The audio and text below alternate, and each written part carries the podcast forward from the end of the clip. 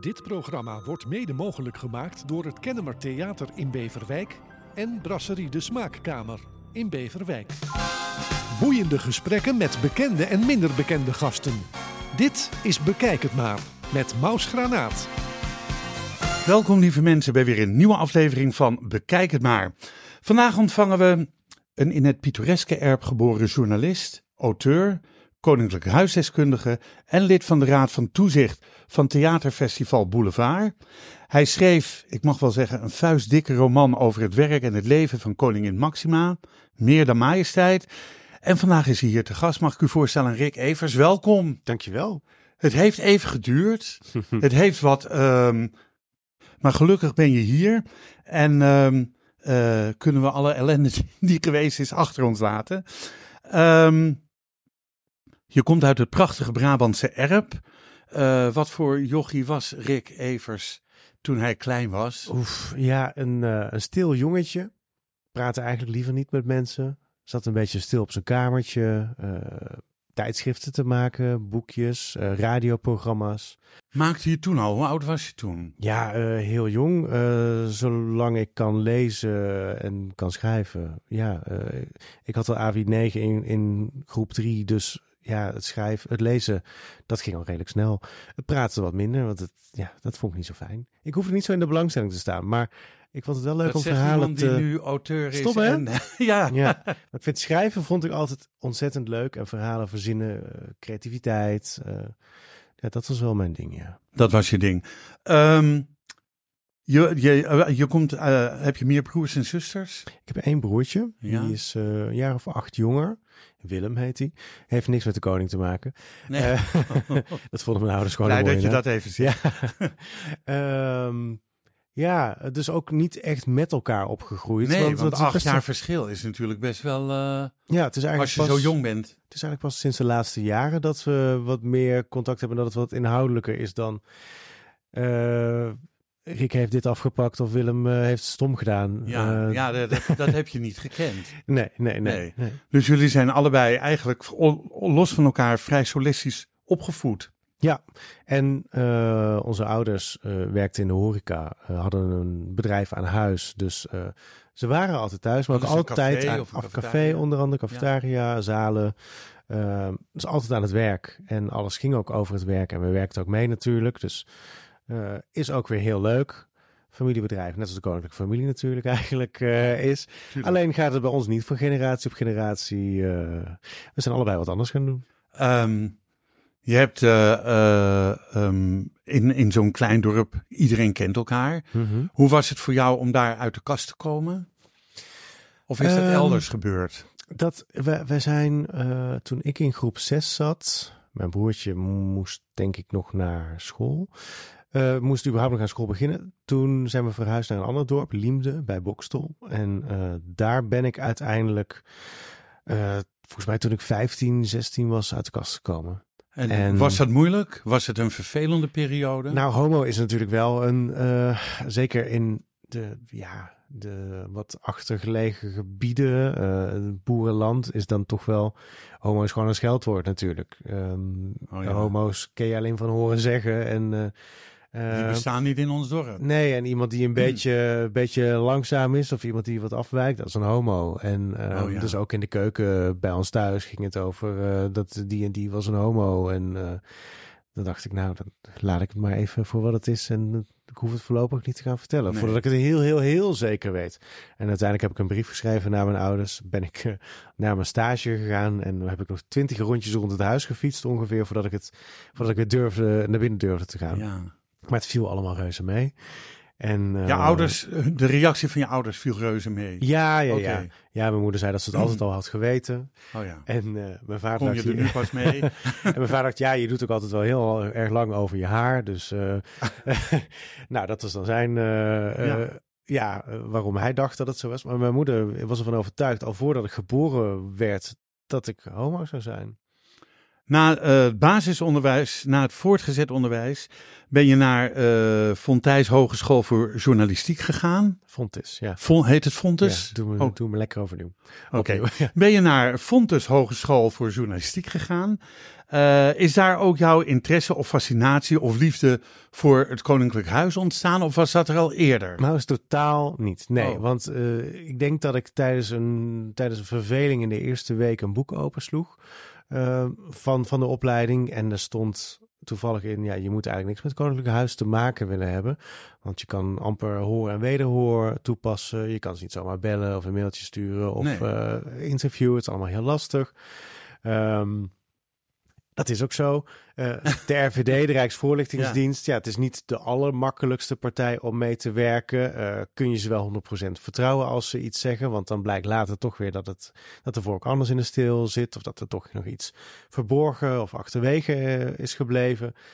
Ehm, ik heb er helemaal niet bij stilgestaan, maar achteraf. En wat bedoel je dan met dat er iets verborgen of achterwege nou, is gebleven? bepaalde informatie over, eh, over kunstwerken die wel of niet eigendom zijn, of, eh, Ja. of, of stukken grond. Heb ik of, straks ook nog wel heel wat vragen over. oh, oh jee, ja. ja. Ehm, dat, dus, dus het was, ja, ik, ik had er niet zoveel mee. Ik bleef niet thuis om Koninginnedag te kijken of Prinsjesdag of zo. Nee. Maar als ik dan toevallig thuis was, dan vond ik het wel interessant en Ja, maar leuk. dat en, doen wij ook. Daar kijken 3 miljoen mensen kijken naar. Koningsdag. Ja, die poppenkast, daar Ja. hou ik wel van. Ja. En ik denk ook, als ik terugdenk aan mijn, aan mijn jeugd... Als ik dan bij mijn opa en oma logeerde op de boerderij... dan ging ik op zondag naar de kerk. Zij gingen iedere zondag naar de kerk. Dus dan wilde ik heel graag mee. En zo'n katholieke hoogmis met, als het even kon, een koor daarbij... en met wierook en met... Ja, de Dan pastoor je wel heel eh, erg verwend. Eh, ja, dan, dan, dat is bijna feest. En dus, eh, het is ook zoiets. Ik had ook een fascinatie voor het Sinterklaasfeest. zoals dat, ja, ehm, met dank aan Bram van der Vlucht, denk ik, in Nederland weer heel erg groot is geworden. Dat had ook zoiets sprookjesachtig en magisch, zoals ook de katholieke kerk en het Koningshuis misschien wel Ja, hebben. ja, ja. Dus misschien zat het, was die katholieke inslag wel de reden dat het, ja, dat het toch is blijven hangen. Ehm, je, je professionele loopbaan startte bij Royalty. Ehm, heb je daar gewoon gesolliciteerd of vroegen ze iemand? Ja, totaal niet. Het was een tijdschrift over, over Koningshuis. Dat bestaat nog steeds. Ik denk nu een jaar of vijftien. Ehm, Mark van der Linden was daarvan de hoofdredacteur. Ja. Ook bekend van Boulevard eh, destijds en eh, andere programma's. Ehm, wij raakten aan de praat via Twitter. En ik woonde dus in Liemde. Dat ongeveer, ja, ligt best wel dicht tegen Den Bosch aan. En daartussenin ligt Vught. En daar komt hij oorspronkelijk vandaan. Dus we raakten aan de praat. En uiteindelijk keek hij op mijn website. En dan zag je mijn portfolio van die opleiding journalistiek staan. En zag een verhaal over een kasteel daar eh, staan. En toen vroeg hij, kun je ook zoiets schrijven over kasteel het Oude Lo? Dus ik zeg, eh, Paleis het Lo? Eh, nou, ik had er dus helemaal geen verstand van, want Paleis Ja, het Lo Paleis werd pas daarna gebouwd. En het Oh. Oude Lo is dus een fantastisch mooi jachtslot. Echt zo'n middeleeuws, eh, sprookjesachtig kasteeltje. Waar? Heel mooi in Apeldoorn, in naast Apeldoorn. Paleis het Lo. Oké. Maar het was te klein voor stadhouder Willem V, die kans had om koning van Engeland te worden met zijn vrouw Mary. Dus eh er moest een heel groot paleis worden gebouwd. Dus ehm, nou, daar heb ik een onderzoek naar gedaan, verhalen over geschreven, ingeleverd. En eh, toen kwam er een tweede opdracht Ja, uit. dat zeg je dan in een, in een seconde tijd. Een onderzoek naar gedaan. Maar ik denk, hoe start je zo'n onderzoek? Ja, naar eh, zo'n klein kasteeltje. Nou, online zijn er wel dingen over te vinden, maar ook gewoon de archieven induiken en boeken. Ehm, dus ja, want op, als je dan net begint, dan krijg je niet de medewerking van de RVD of van het Rijksvastgoedbedrijf. Want ook wel grappig, de koning is daar dus nog steeds, vooral in het najaar te vinden in het jachtseizoen, want er wordt nog steeds gejaagd op het Lo. Ehm, maar hij huurt het van de staat. Het is niet zijn eigendom, zoals eigenlijk de meeste paleizen waar hij in woont. Maar deze moet hij dus zelf ook huren. Ehm, nou ja, best wel interessant en leuk. En ik heb er nooit binnen mogen kijken. Niemand eigenlijk die, eh, die dit werk doet, heeft er ooit binnen mogen kijken. Eh, want het is echt, ja, speciaal voor de koninklijke familie. Maar ik weet wel, door mijn connecties inmiddels van bijvoorbeeld lakeien en mensen die er wel eens geweest zijn op een feest, dat de grootste jachtfestijnen worden gegeven. En ehm, ja, de, de, de drank vloeit er rijkelijk in september, oktober. Eh met Het is groot baganaal. het is precies, ja, Ja. echt zoals je het uit de films zou bedenken. Zo ziet het er dan uit. En dat is ook waarom onze koninklijke familie niet wil dat wij zien zoals zij daar eh, hun feesten vieren, denk ik. Oké. Ehm, later schreef je ook uh, onder meer voor tijdschrift Forsten. Ja. En het Engelstalige tijdschrift The Crown. Ja, klopt. Uh, en Elegance. Elegance. Of elegance. Dat is het oudste Nederlandse, uh, uh, uh, oudste Nederlandse glossy, geloof ik. Ja. Bestaat, het nog lang. steeds? Bestaat nog steeds, okay. ja, zeker. Grappig. Um, en Vorsten, daar schrijf ik ook nog steeds voor. ja, soms één keer per maand en soms wat minder. Dus maar net, maar wat, wat schrijf je dan? Maak je dan wat mee? Of nou, bijvoorbeeld, krijg je een opdracht? Dat zou kunnen. Later bijvoorbeeld vroeg de hoofdredacteur... ik wil graag een artikel over royals met baarden. Uh, dus oh. dan ga ik uh, de geschiedenisboeken in en uh, hoe, hoe zit het nou? Wat, wat, wat stelt een baard überhaupt voor? Wat staat dat voor? Nou, dat blijkt echt een statussymbool ook te zijn geweest. Dat in, de, in de tijd van de Grieken bijvoorbeeld had je geen baard, ja, dan was je, was je geen man. Dus daarom laat ik hem ook tegenwoordig maar staan. Ja, nee, sinds onze nee, koning. Ziet er goed uit. sinds onze koning een baard laat ja. staan, want dat was de aanleiding, aanleiding natuurlijk. Um, zie je ook rondom uh, in, in de kringen in, van het Hof dat ook bijvoorbeeld de beveiligers en chauffeurs ook ineens een baard laten staan. Want um, het was eigenlijk een soort van traditie of een, het leek alsof het een wet was aan het hof dat je geen baard mocht dragen. Net als dat vrouwen geen broeken dragen. Totdat. Beatrix schoondochters kreeg en met een broek het paleis binnenkwamen, zag je ook ineens dat ook mensen op het kantoor durfden om ook een broek te gaan dragen. Dus ook daar gaan ze langzaam met een tijd mee. En heeft het dus ook wel een beetje te maken met, nou ja, als de, als de koning iets doet, dan doen we dat maar na. Net als waarom doen we twee, jasje, twee knopen dicht uh, van ons jasje? Nee, we laten alleen de bovenste doen we dicht en die onderste laten we open. Dat schijnt dus van een koning, een Engelse koning te zijn geweest, die ooit vergat om zijn onderste knoopje dicht te maken. En daarom doen we sindsdien allemaal het onderste knoopje los. Is dat echt naar aanleiding van die Ik weet koning? even niet meer welke koning het was, maar volgens mij uh, een Britse koning inderdaad. Ja. En om hem niet voor schut te zetten, uh, doet iedereen zijn knoopje. En je gaat ervan uit, ja, de koning zal wel weten hoe het hoort. Ja, ja. Dat zijn dan de koninklijke etiketten. Precies. Um, je interviewde uh, tal van royals uit binnen- en buitenland. Uh, koningin Margarethe, mm -hmm. Ja. Uh, heb je geïnterviewd? Van Zweden. Van ja. Zweden. Um, hoe, je schrijft niet een mailtje. en daar hebben ze misschien ook een soort uh, RVD, maar... Zeker. Ja. Nou, dat is wel net even iets anders. Want de RVD, het is een beetje een rare instantie. Eigenlijk ieder paleis heeft zijn eigen woordvoerders. Sterker nog, Buckingham Palace doet de woordvoering van Charles en Camilla nu. Uh, als we even teruggaan in de tijd toen Elizabeth zeg maar koningin was. Deed Buckingham Palace de woordvoering van Elizabeth. Um, Clarence House deed die van Charles en Camilla. Kensington Palace doet die van William en Kate. En ook nog destijds van Harry en, en Meghan. Ja. Dan heb je ook nog eens concurrerende woordvoerders dus die met elkaar werken. Wie als eerste iets naar buiten brengt. Wie wanneer oh. wat doet. Um, ieder paleis heeft dus zo zijn eigen woordvoerders. En in Nederland zit die woordvoering niet bij het paleis, maar bij de premier, bij het ministerie van Algemene Zaken. Ja.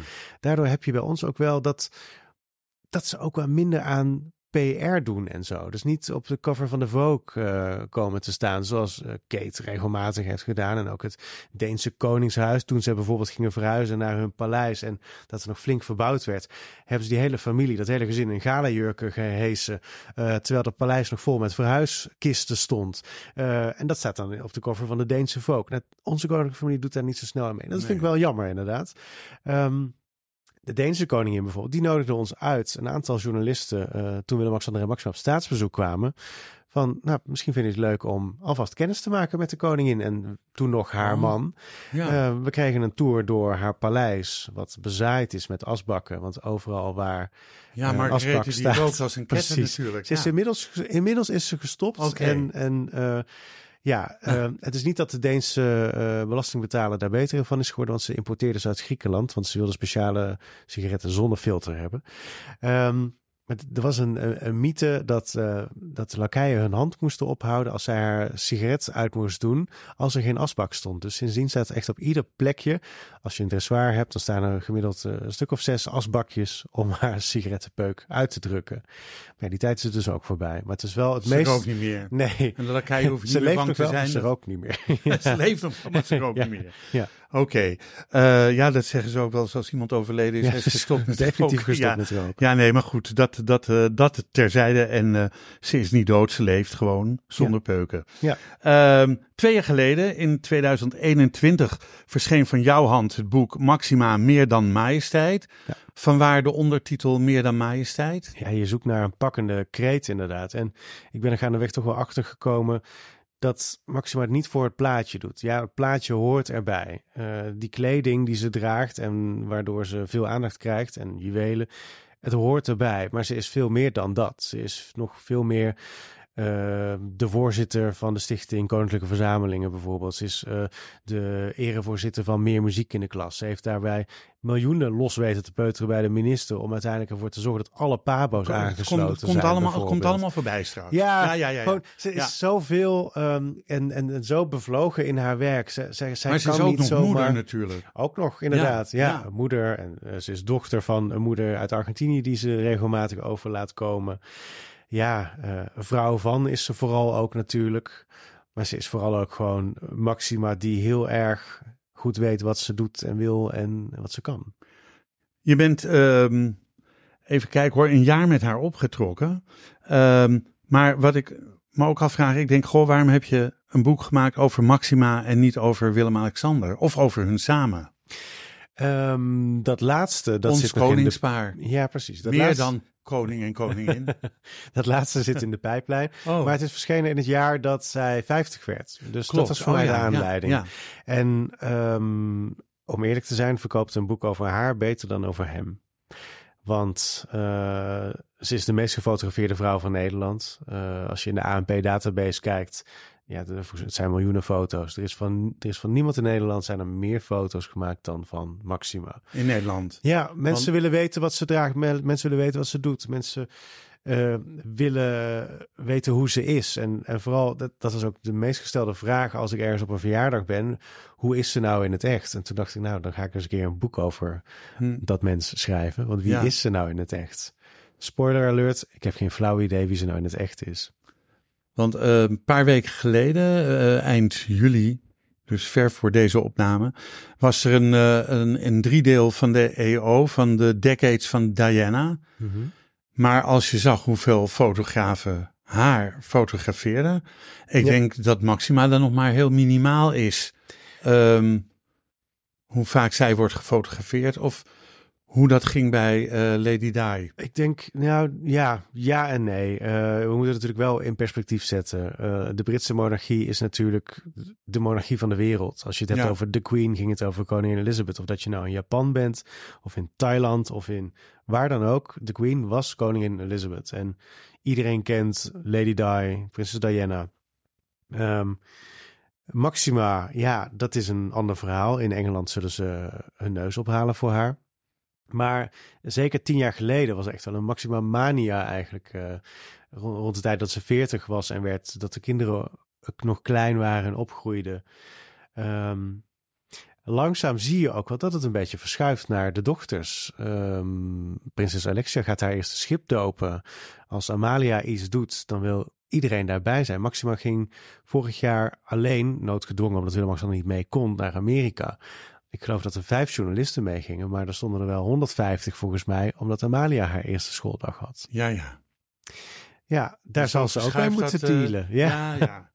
Ehm, hoe, hoe weet jij eh, wanneer er wat gebeurt met het Koninklijk Huis? Dat je weet, soms zijn het, lees je dan verrassingsbezoekjes, wat volgens mij nooit een verrassingsbezoek kan zijn. Want Nee. ja, eh, er moet zoveel aan protocolair, protocolaire activiteiten gedaan worden voordat het überhaupt kan plaatsvinden. Ja, bij protocolair dan denk je aan eh, de burgemeester moet klaarstaan en misschien de Nou, commissaris alles moet gecontroleerd zijn. Precies, en, eh, ja, dat is, dat is meer het, het, het, ehm, ja, het, logistieke plaatje, zeg maar. En dat wordt natuurlijk voorbereid. Maar er zijn bezoeken bijvoorbeeld op een school of bij een eh, asielzoekersopvang, waarbij je eh, liever niet wil dat de mensen van tevoren al in rep en roer zijn. nee.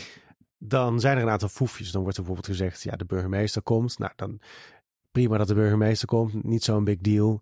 Ehm, en dan wordt vlak van tevoren pas gezegd dat het de koningin is bijvoorbeeld, Mhm. of de koning die komt. Sommige mensen zijn er teleurgesteld. Had het eerder... Had liever de burgemeester nou, gezien. of, of had het eerder gezegd, want dan had ik wel iets anders aangetrokken. Ja, of was ik En even naar de boos zijn, geweest. ja, ja, ja. ja, ja. En het, maar dat willen ze natuurlijk helemaal niet, want ze willen de echte versie van, van deze mensen zien. Ehm, en ja, er gaat natuurlijk ook heel veel beveiliging mee gepaard. En de auto moet wel voor de deur kunnen stoppen en dat soort dingen. Dus de auto is altijd al even een rondje gaan maken om zeker te weten eh, dat het allemaal eh, kan, inderdaad. Ehm, maar de vraag was natuurlijk hoe, hoe ik weet Ja. hoe dat gebeurt. Ehm, een deel van de afspraken staan openbaar in de agenda. Daar kun je je voor aanmelden. En als er genoeg plek is, dan mag je komen. Maar er zijn ook dingen inderdaad eh, waarvan men denkt, de organisatie of de RVD, van nou, dit is misschien wel interessant voor Rick om bij te zijn. In de tijd, zeker toen ik dat boek ging doen, ehm, was ik nou, zeker twee keer per week onderweg. Eh, en het was ook nog eens in coronatijd, dus niks werd van tevoren openbaar gemaakt, alleen op uitnodiging. En was ik dus soms een van de, soms wel de, een, de gewoon de enige die erbij mocht zijn. Ehm, en dat was wel heel uniek natuurlijk. Maar je, je bent dus zo, zoiets van een jaar met haar opgetrokken. Ja. En mocht je bij de werkbezoeken zijn samen met haar hofhouding, die, die, waarvan een deel ook meegaat altijd. Mhm, ja. Hoe, hoe bijzonder is dat? Want. En, en heb, je, heb je eigenlijk nog contact? Eh, Heb je wel eens van, goh, eh, wat hebben we het leuk gehad? Of eh, zullen we nog eens een wijntje doen? Maar nee, dat Eh, gebeurt natuurlijk niet. Maar nee. maar er ontstaat toch een soort van andere band. Je krijgt, Ja, dat is denk best- ik, wel een andere connectie met iemand. Ja, en ik vind het heel lastig om dat te omschrijven. Want ehm, als ik naar het buitenland ga. Koningin doet heel veel werk voor de Verenigde Naties. En Ja. dan de laatste keer was ze bijvoorbeeld in Brazilië. Ehm er gaat een heel klein clubje mee. Dat heeft met veiligheid ook te maken. Want iedereen moet in de koninklijke kolonne daar passen. Omdat het eh, vaak op plek is waar het niet even veilig is. Dus de club moet klein zijn. Ik heb het geluk dat ik dan mee mag. Ehm, en soms denk je echt, ze haat me. Ze vindt me verschrikkelijk. Oh ja. Ze kijkt zo naar en boos en ze, ze is geïrriteerd. En wat is er aan de hand? En vervolgens heb je dan uiteindelijk ehm, het interview. En dan blijkt er heel weinig tijd te zijn ineens. En ja, kun je toch de vragen nog even doornemen. En ehm, ja, laten we het nou maar gewoon opnemen. We doen het wel opnieuw als het, als het, als het niet naar uw zin is. En ehm, nou, dat doen we dan. En dan gaat het gewoon perfect. En eh, dan is ze precies wie ze moet zijn en wat ze moet doen. En het, ze kan een knop omzetten en ze Ja. weet precies wat ze Maar is ze dan niet doen. lekker of is ze ongesteld geworden? Weet ik veel. Dat, dat, nee, ze heeft dat- ook de leeftijd misschien dat, dat, eh, Of- dat de ja, andere vrouwelijke ongemakken Ja. zouden kunnen zijn. Ik menopauze. ja. geen idee. Ze is gewoon een hardwerkende vrouw die trouwens als ze dan in Brazilië is, dus in de Nederlandse tijdzone probeert te blijven leven. Dus ze staat super vroeg op om eh, niet te hoeven wennen aan het tijdverschil en zo snel mogelijk ook weer terug te gaan. Dat is wel, Zodat, wel eh, heel slim. Ja, dus Ja. Haar, haar dag eindigt dan redelijk vroeg. Als in, eh, misschien gaat ze wel om zeven uur s'avonds aan naar bed. Omdat het dan in Nederland eh, haar normale bedtijd Ja. is. En dan staat ze heel vroeg op en gaat ze alvast achter de laptop zitten. Bereidt ze dingen voor. Maar heb je dan een kamertje te- tegenover of twee kamertjes Nou, ernaast? Of Ik heb één keer per ongeluk een kamer naast haar gehad. En waarom dat, per ongeluk? nou, dat willen ze zeker niet natuurlijk. oh, dat willen ze zeker niet. Oké. Nee, nee, want stel je voor dat ik zou kunnen horen wat ze doet. Of dat ze eh, aan het bellen is. Of Dat, dat ik überhaupt voor haar deur zou staan. Och, ja. Maar waarschijnlijk had een beveiliger de kamer geweigerd, was niet goed genoeg. En toen had het hotel bedacht, nou dan zetten we jullie daar maar neer. Zetten we jou dan maar eh, in die kamer. Ehm, toen schrok de RVD wel heel erg eh, van dat ik daar zat. En na het interview zeg ik, ja, ik, eh, dan moet ik het nu wel gaan versturen. Ja, maar de koningin zit daar. Je kan niet daar langs, want je moet, eh, je moet me even wachten. Ja, maar ik moet ook gewoon mijn werk doen. Zij kan wel koningin zijn, maar ik moet ook gewoon mijn werk doen. ja. En dat, dat is af en toe een beetje lastig. Snap het. Snap het wel dat het heel lastig is. Maar je bent wel een jaar zo met haar tussen aanhalingstekens opgetrokken. Ja. Niet dagelijks natuurlijk, maar ik denk wel bij... Soms, soms drie afspraken op een dag en soms drie dagen niet. Ja, ja. Eh, Maar ja. ik bedoel, zij moest, moest er toch uiteindelijk haar akkoord geven dat jij een jaar lang in haar kielzog zou mee... eh, Ja, het is niet alleen dat inderdaad. Want ik heb ook alle naaste mensen om haar heen mogen spreken. Dus op haar werkgebied en, en deels ook wel op privégebied. Maar ehm, als zij dat niet had gewild, dan had zij al die mensen niet gezegd... eh, ga je gang, praat maar met die, met die meneer Evers. Want eh, eh, daar had ze natuurlijk een stokje voor kunnen steken. Maar dan heeft zij toch een stuk vertrouwen in jou. Ja, maar misschien is dat nu wel over dan blijkbaar. Dat, ik, dat ze nu, me nu soms aankijkt uh, alsof ze me liever uh, ergens op een ander uh, Heeft ze plekje wil hebben. op het uitkomen van je boek? Nee, officieel niet. Onofficieel heb ik wel wat dingen gehoord. Um, Maar deze is dan via via, maar niet van haar persoonlijk. nee, nee, nee, wel van haar naaste medewerkers. Enig en, idee uh, waarom ze dan niet even reageert? Want het boek is nu twee jaar uit. Dat, en ik neem aan dat ze een exemplaar ontvangen heeft. Zeker, ja. Ik ben hem persoonlijk gaan brengen. En, Ja. uh, uh, Mocht ja, je op audiëntie komen? op het paleis, op Noordeinde, inderdaad. Oké, ja. maar uh, ze heeft dat audiëntie? een koninklijke ontvangst is een audiëntie. Ja, toch wel. Ja, zeker. ja. Um, zij heeft ook niet gereageerd op het boek dat Marcia Luiten bijvoorbeeld heeft geschreven over haar. Ze, ze, zegt ook bijvoorbeeld dat ze de serie over haar niet gaat kijken. Uh, het boek heeft ze, van Marcia Luiten heeft ze ook niet gelezen, zegt ze. Dus misschien heeft ze het überhaupt helemaal niet gelezen. Oké. Okay. Ja, ik, ja ik, ik, ga, ik ga door. uh, ja, uh, mag je, mocht je tijdens uh, dat, die, dat jaar dat je met haar mee was ook foto's maken van haar? Of mocht je een fotograaf meenemen die dat deed en mocht je die foto's gebruiken voor je boek? Ja, dat inderdaad. Er was, wel, er was bijna altijd wel een fotograaf bij met wie je kon samenwerken. En soms, er zitten ook wel een paar foto's in mijn boek die ik zelf heb gemaakt. Um, maar de meeste inderdaad uh, van een fotograaf die daarbij aanwezig was. Mhm. En vooral met een, een specifieke fotograaf gewerkt. Uh, die ook de coverfoto heeft gemaakt. Het is nog best wel lastig, want ze, je kan haar niet zomaar vragen om even een half uurtje voor je te poseren. Want waarom wel voor mijn boek en waarom niet voor een ander boek? Dus uh, ik moest het doen. Ik heb zoveel dingen geprobeerd. Ik moest het doen met het beschikbare materiaal. En uiteindelijk heeft zij wel gezegd: ja, maar er is één foto die Erwin Olaf gemaakt heeft. Die zij erin wil. Die mag je eventueel wel gebruiken. Die is nooit eerder gepubliceerd. En maar alleen die vond ik niet bij de titel passen. Want uh, dat is deze foto. Ik heb hem wel. Uh, ik vind Ja. hem echt prachtig. Een hele gracieuze Maxima die Ja. heel sereen naar links buiten beeld kijkt. Met mooie oorbellen en een heel mooie gloed op haar lijf. Maar en ze heeft jou wel chignon. toegezegd deze te mogen plaatsen. Dat wel. Dat zegt toch ook wat over Rick Evers? Misschien wel, ja. Ja. En misschien is ze wel boos dat ik hem niet op de cover heb gebruikt. Want het paste niet bij wat ik voor beeld van haar wilde neerzetten. Want dit is een echte koningin en dit is een werkende vrouw op de cover. Ja. Had zij liever. Nou, ik, ik vind wel dat je gelijk hebt. dit is, maar ik vind dit ook een prachtige foto van haar. Maar dit is een vrouw die stralend is en naar haar werk gaat. Ja. En die andere foto is een... En deze eh, is gemaakt in een jaar dat jij met haar optrok. volgens mij een jaar eerder. Een jaar eerder. ja. Oké. Want het was nog best lastig, want eh, dat Ja, jaar... we kunnen erover praten, maar mensen moeten dat boek gewoon Dat kopen is waar, ook. Hè? ja. dat, Dat- is. Ja. dat, Ja, dat jaar 20, 2020, 2021 is natuurlijk een coronajaar geweest. ja. En op heel veel plekken had zij een mondkapje op. Dus het was best wel lastig om een Ja. leuke foto van haar te vinden in die tijd. Dit is een hele leuke. Ja. Die voorop staat, maar ook die van Erwin Olaf is echt een mooie foto. Veelal wordt beweerd dat toen Maxima verscheen als aankomend koningin eh, eh, en echtgenote van onze kroonprins toen, eh, dat zij de glans aan zijn zijde zou worden. Ja, ja. Stel je voor dat het de ex van Willem-Alexander was geweest, een tandartsdochter. Ja, dat is toch net even iets anders. En stel je voor dat Willem-Alexander er de brui aan had gegeven en dat het nu koning Constantijn en koningin Laurentien zou zijn geweest en vervolgens koningin Eloïse wordt. Ja, ik weet Ja. niet of dat, dat het allerbeste voor onze monarchie zou zijn geweest. En ik denk dat Maxima met en haar intelligentie en haar fantastische verschijning, haar, haar kennis van zaken, ehm, en ook wel haar humor en eh, de manier waarop zij met Willem-Alexander omgaat en hun chemie samen. eh ze haalt het beste in hem naar boven en in het koningschap, denk ik. Ehm, je ziet eh, op deze coverfoto haar met, met sluik haar. Je ziet nog wel eens vaker foto's van haar. Maar soms denk ik, oh Maxima, dat kan je nooit van jezelf hebben. Er zitten extensions in of er zit een, een knotje onder. Of, Oh, zeker. ja, zeker. Ja, Ja, eh, ze heeft natuurlijk eh, een hele goede kapster, visagist. Ja. De twee eigenlijk. ja.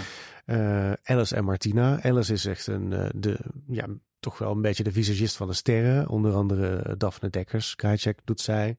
Maar ook Maxima dus. Oké. Het is iets waar ze nooit over zal praten.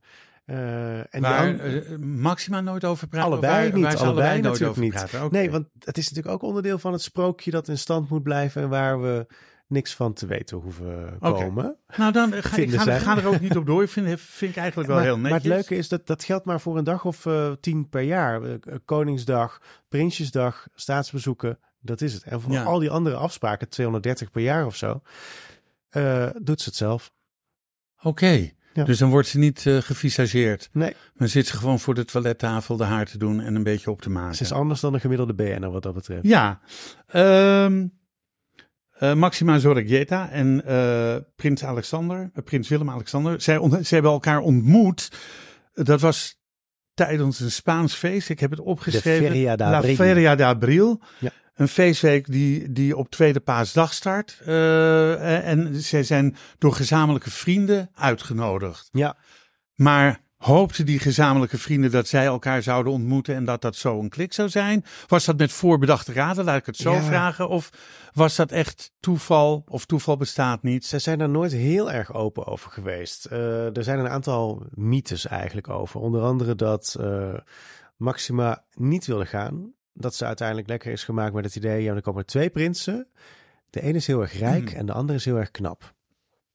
Oh, Nou, dan weten we ongeveer voor wie ze heeft gekozen. De ander zou kroonprins Frederik van Denemarken zijn geweest. oh is die eh, zo knap?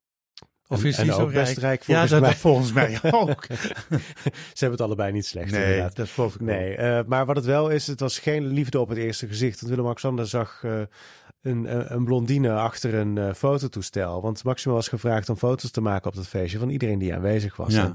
Willem-Alexander en camera's, dat zijn eh, natuur, Vijanden. natuurlijke vijanden Ja. inderdaad van Ja. elkaar. Ehm, Maxima weet daar veel beter mee om te gaan natuurlijk eh, dan Willem-Alexander. Ehm, dat is altijd zo gebleven. Ehm, maar ja, de rest is geschiedenis, want eh, het is toch goed gekomen. Gelukkig is het goed gekomen. Ik heb wel altijd de indruk dat, dat die twee gelukkig zijn met elkaar. Ze maken mijns inziens, maar ik ben maar een leek en ik zie het natuurlijk alleen maar op tv. Maar bij Diana kon je wel af en toe zien dat ze vreselijk keek eh, naar Charles en dat ze er echt helemaal geen zin in had. Ehm, ja, ik, ik, ik, vind het, eh, ik vind het echt eigenlijk eh, ehm, dat ik denk van. ehm, bij hun heb ik eigenlijk altijd wel een gelukkige indruk, laat ik het zo zeggen. Nee, dus. Nee, ik- natuurlijk. Het zijn ook maar gewoon mensen. ja, en die het is zullen ook wel eens gewoon bonje hebben. Een man en vrouw. En ik heb Ja. ze wel eens strontchagrijnig de auto uit zien komen. En geen woord tegen elkaar hebben zien uitwisselen. Eh, ja, oké, ga ik het vertellen misschien wel. Eh, een paar jaar geleden tijdens NL Doet, dat is een landelijke Ja. klusactie, twee Ja. dagen. Zij zijn het beschermpaar van het Oranje Fonds, wat dat organiseert, het NL Doet. Dus zij moeten het goede voorbeeld geven. Dus ze gaan daar ieder jaar naartoe. En ik geloof dat het twee jaar geleden was. En ehm, Maxima was ongelooflijk hard aan het werk in de stal. Zij was daar letterlijk stront aan het scheppen, karren vol. Willem-Alexander was binnen een beetje de kantjes er vanaf aan het lopen. En op een gegeven moment was hij wel klaar met ja, een stoeltje afpoetsen en eh, geen idee wat hij allemaal aan het doen was. En wordt hem dus gevraagd, eh, uw vrouw is nog druk bezig in de stal. Wilt u haar misschien eh, helpen? Toen zei hij zoiets als, nou, ik denk dat ze zich wel redt. maar dat gaf in, ze gaf in ieder geval wel de toon weer van, heb ik dit nou vanochtend eerder goed gezien, dat, het, dat ze het niet helemaal gezellig hadden met elkaar? oh ja, ja. dat ja. klopte wel. Dat klopte. Goed. Ehm, Maxima heeft als koningin een particulier secretaris, Gabriella Sansisi. Ja, inmiddels is, dat, eh, is er alweer een nieuwe. Oké, Het is Xiaoling Wu. Eh, dat klinkt Chinees of Japans. Eh, zij is van Aziatische komaf, maar ik Ja. durf het even niet te zeggen. Ze heeft een persoonlijk adviseur, Pien Zaaier. Ja. En een persoonlijk assistent, Eveline van de Bent. Mhm. Van Den Bent moet je zeggen, Ja. geloof ik. Kun je uitleggen wat hun taken zijn en waarmee ze het werk van Maxima wat lichter maken? En gaat dan ook alles in overleg met Maxima? Eh, elke royal heeft eigenlijk wel een particuliere secretaris. En van oudsher, zeker onder Beatrix, waren dat eigenlijk een beetje veredelde secretares. De post behandelen, eh, de afspraken voor de agenda, dat soort dingen. Ja. Maxima's particuliere secretaris, Xiaoling, zij is, ehm, zij komt van eh, buitenlandse zaken. Zij ondersteunt haar vooral op het financiële vlak. En dan heb ik het niet over haar portemonnee, maar Hm. eh, haar VN-taken over inclusieve financiering. Ze doet ook dingen voor Schuldenlab, voor Wijzer in Geldzaken, dat soort organisaties. Ehm, daar ondersteunt zij Maxima heel erg in, eh, op inhoudelijk vlak. Gaat ze altijd mee naar werkbezoeken, mee op buitenlandse reizen. Eh, als ze naar de G20 gaat bijvoorbeeld, of naar eh, Davos voor het World Economic Forum, al dat soort dingen. Ehm Evelien van der Bent is eigenlijk degene die... zij is ooit begonnen als nanny van de drie prinsessen. Oké. Is zo opgegroeid als ja, een soort van assistent voor het hele gezin eigenlijk. En zij beheert de, de balans tussen de persoonlijke en de zakelijke agenda. Ehm, en dan heb je nog... Maar, eh, maar geef Maxima wel aan, ik wil om het weekend vrij zijn. Ik noem maar wat, eh, dan plan je niks in. Of Nou- plant zij eh, Maxima gewoon de vrije dagen in de agenda en... En, en moeten inderdaad de andere mensen op het paleis daar maar naar Evelien daarom- gaan? ja, ja, ja, Ja. die plannen daaromheen. Ja, en ze Ja. hebben natuurlijk zelf als koningspaar hebben ze dan contact met Evelien. want die zijn natuurlijk zo goed met elkaar. Ze gaat ook nog steeds mee naar leg op vakantie bijvoorbeeld. Om, Ze is ook echt wel een maatje bijvoorbeeld voor de prinsessen. Nu ze wat ouder worden, goede gesprekken met elkaar kunnen hebben. Ja. Ehm, ja, dus echt de, de steun en toeverlaat eigenlijk op het, eh, op het huiselijk vlak van, van Maxima. Had jij in de hofhouding willen zitten? Als hofnar misschien. Als- nee. Dat was niet mijn vraag. Maar, Eh, eh, maar zou, dus zou je een taak in de hofhouding willen hebben? Eigenlijk, ik, ik, ik zei nu grappend hofnar, maar de hofnar had vroeger als taak eigenlijk om, die had eigenlijk als enige de mogelijkheid om op een grappende manier kritische dingen aan de kaak te kunnen stellen. Ik dacht dat ze de koning aan het lachen moesten maken. Ja, ook, maar ook wel kritische dingen over wat er op het paleis gebeurt. Eh, om dat met een, met een eh, lach eh, toch een klein beetje de koning ook belachelijk te kunnen maken. Nou, ik kan me wel wat onderwerpen voorstellen waar dan eventueel een grap over zou kunnen maken. eh, waarbij eh, ze misschien aan het denken worden gezet. Want ja, ehm, blijkbaar is er niemand onder de mensen adviseurs. Ja, er zijn, Ja. maar blijkbaar is er niemand onder de adviseurs die ehm, over vakanties en zo dingen durft te zeggen. Eh, je had het net je over doelt op die vakantie naar Griekenland tijdens corona. ja, ja, Ja. ik vind wel dat het. eh, Het we moeten er een keer mee ophouden.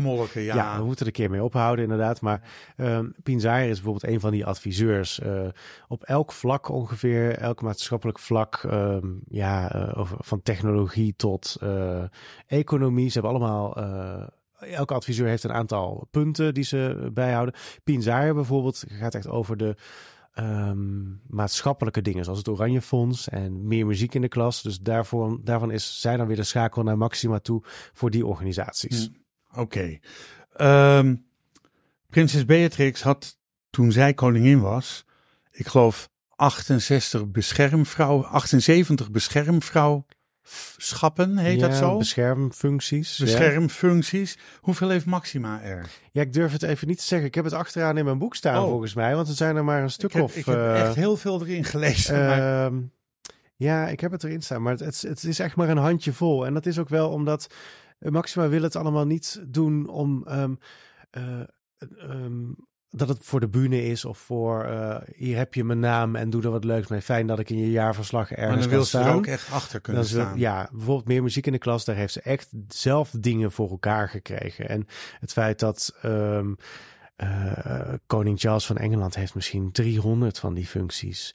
Eh, die kun je ook niet jaarlijks allemaal bezoeken. Nee, Daar kun je niks mee. Dus ehm Willem-Alexander en Maxima doen dat stuk praktischer. eh, dingen waar ze echt aan verbonden zijn. Waar, waar, waar ze toewijding aan kunnen geven. Ja, dat is en wel dat verschil. bezoeken ze dan ook één keer per jaar of één keer Of meerdere jaar? keren. Ja, Of meerdere keren per de dingen jaar, van het. Oranje Fonds komen meerdere keren per jaar in de Mm. agenda. Binnenkort is er weer iets voor meer muziek in de klas. Ehm, een heel belangrijk doel van Maxima is eh, Mind Us. Het gaat over jongeren en mentale gezondheid. Eh, dat heeft onder andere natuurlijk te maken met haar zusje die zelfmoord Ja. heeft gepleegd op Ja. relatief jonge leeftijd. Ehm, dat bij Maxima toch een knop om is gegaan van we moeten ook in Nederland hier meer aandacht aan besteden en het bespreekbaar is- maken. Wat dat betreft is Maxima zeer maatschappelijk betrokken. Zeker. Ja. Ja, en, en dit is gewoon zo'n onderwerp waarvan je denkt, ja, als koningin, je kan niet letterlijk eh, heel veel doen. Ja, ze heeft bijvoorbeeld bij het Prinses Maxima Centrum heeft ze letterlijk een keer de telefoon gepakt en naar een ziekenhuis gebeld van, kan het misschien kloppen dat er nog een factuur van het Maxima Centrum bij u open staat? Eh, dat kan ze letterlijk doen natuurlijk, maar dat gebeurt niet zoveel. Maar Nee. op een andere manier, juist door erover te praten als koningin, bereik je natuurlijk ook heel veel. Je Ja. kan er eigenlijk zien als een soort van influencer. Ja. Ja, ja, Ja, als je het in moderne taal zegt wel. Ja. Is er een uh, bepaalde wet of regelgeving, Rick, uh, waarin een bedrijf zich hofleverancier mag noemen? Wanneer mag je je hofleverancier noemen? Als je Uh, één keer wat aan de koning geleverd Nee, hebt? absoluut niet. Nee. Want het wil helemaal niks zeggen. Ik vind het jammer. Beatrix heeft het systeem aangepast. Vroeger was het zo, als de, de bakker in Baarn eh, aan Drakenstein de verjaardagstaarten leverde, dan kreeg je een brief van het hof eh, dat je eh, hofleverancier mocht zijn. Want ja, jij levert die taarten. Ja. Ehm, en Bernard had zijn eigen hofleveranciers, de lokale sigarenwinkel oh, bijvoorbeeld. was hofleverancier Ja. van het hof van Ja. Prins Bernard. Iedereen had zijn eigen hof en dat werd natuurlijk Beatrix ook een beetje te gortig. Eh, die wilde het allemaal stroomlijnen en professionaliseren. Hm. Dus er zijn allerlei regels aan verbonden, eh, ook aan het predicaat koninklijk. Ehm, KLM werd al koninklijk voordat ze überhaupt bestonden. Nu moet je minstens 100 jaar zijn. En volgens mij is dat bij het hofleverancier ook. Dat zijn vooral de middenstands eh, winkels, eh, niet per se hele grote bedrijven. De, die grote bedrijven, dat wordt koninklijk. Shell bijvoorbeeld, of eh, nou ja, geen idee, Royal Huppel de Pub. Ehm, hofleverancier, dat zijn die leuke lokale bedrijven die al 100 jaar bestaan, die hun zaken op orde hebben, van generatie op generatie werken en dat met trots uitdragen. En dan mag je hofleverancier zijn, ook al heb je nog nooit één product aan, het, hof paleis geleverd. Ja, oh. zo Jammer dus. eigenlijk, hè? Eigenlijk jammer, eigenlijk een soort desillusie. Ja, het spijt ja. me. Ja. Nee, kan je kan je ook Als je, als je in Engeland bent, zie je soms eh, flessen drank waar dan drie emblemen op staan. Dat ze hofleverancier waren van Elizabeth en van Charles, maar ook van eh, bijvoorbeeld eh, Prins Philip. Ja. En ja, dat komt bij ons dus niet voor. Nee. Maar dat is dan wel echt zo in Engeland. In als Engeland dat erop zeker. staat. Ja, op onderbroek kan het staan, op eh, allerlei Op dingen. onderbroek. Zeker, ja. Ik heb hetzelfde als Harry. Ja, Als hij hem aan heeft. Als hij hem aan heeft, ja. Ehm, er bestaat een eh, stichting, Historische Verzamelingen van het Huis van Oranje Nassau. Ja. Kun je uitleggen wat voor eh, stichting dat precies is? Kijk, die Oranjes hebben in de loop der eeuwen natuurlijk ontzettend veel dingen verzameld. Van Willem van Oranje tot nu. Het kan gaan over ehm, bijvoorbeeld een, eh, eh, een, een, een veld, nee, een, een maarschalkstaf van Willem van Oranje uit het eh, Spaanse leger. Tot aan een kindertekening van Amalia. Die zou je kunnen bewaren, je zou ze kunnen weggooien. Ja. Dat bepalen de Oranjes zelf. Ze hebben een, ja, wat altijd het Koninklijk Huisarchief wordt genoemd, hebben zij achter Paleis Noordeinde staan. Ehm, het is een privéarchief, er is veel gedoe over, want waarom mogen we niet allemaal daar onderzoek in doen? Nou ja, het is een privéarchief, dus eh, de baas be- be- be- Beslist. beslist en dat Ja. is de koning eigenlijk. Eh, dat, dat is de kroondrager. Maar de voorzitter van deze stichtingen, dat is dan weer koningin Maxima. En zij heeft wel een aantal dingen veranderd eigenlijk de laatste ja, decennia. De laatste, nou ja, eigenlijk laatste decennium, want ze is natuurlijk pas eh, net iets langer dan tien jaar Tien koningin. jaar koning, ja. Ehm, dat, ze, ehm, dat er heel veel dingen worden uitgeleend van de koninklijke verzamelingen. Als je als museum eh, weet, we gaan een tentoonstelling doen over een bepaalde kunstenaar. En je weet dat de Oranjes daar een bepaald eh, kunstwerk over hebben. Of een verzameling glas of Maar miniaturen hoe weet je wat wat, dan in ook. hun archief ligt? Nou, op koninklijk, koninklijkeverzamelingen.nl kun je heel veel van die objecten ook bekijken. En soms weet je ook gewoon van uit de overlevering, ja, het, het zou zo kunnen zijn dat eh, dat schilderij uiteindelijk bij jullie in de collectie terecht is gekomen. En ehm, het schijnt dat 9 van de 10 keer bruikleenaanvragen ook daadwerkelijk gehonoreerd worden. Dus ehm, ze willen daarmee echt wel de zichtbaarheid van de koninklijke collectie ook delen met, met heel Nederland eigenlijk. En dat vind ik wel een hele goede zet. Eh, ook naar het buitenland toe. Eh, er zijn regelmatig dingen in Duitsland, in Amerika te zien. Maar ook gewoon in onze eigen ehm, musea. Van Paleis het Loo tot het de Museum. En eh, ja, overal. Rick, mag ik je voor zover bedanken. Ik wil heel graag volgende week verder met je praten. En eh, voor zover bedankt. Tot zover deze aflevering van Bekijk het maar. Volgende week deel 2 over Maxima met Rick Evers. Wat mij betreft graag tot de volgende keer. Dit programma werd mede mogelijk gemaakt door het Kennemer Theater in Beverwijk en Brasserie de Smaakkamer in Beverwijk.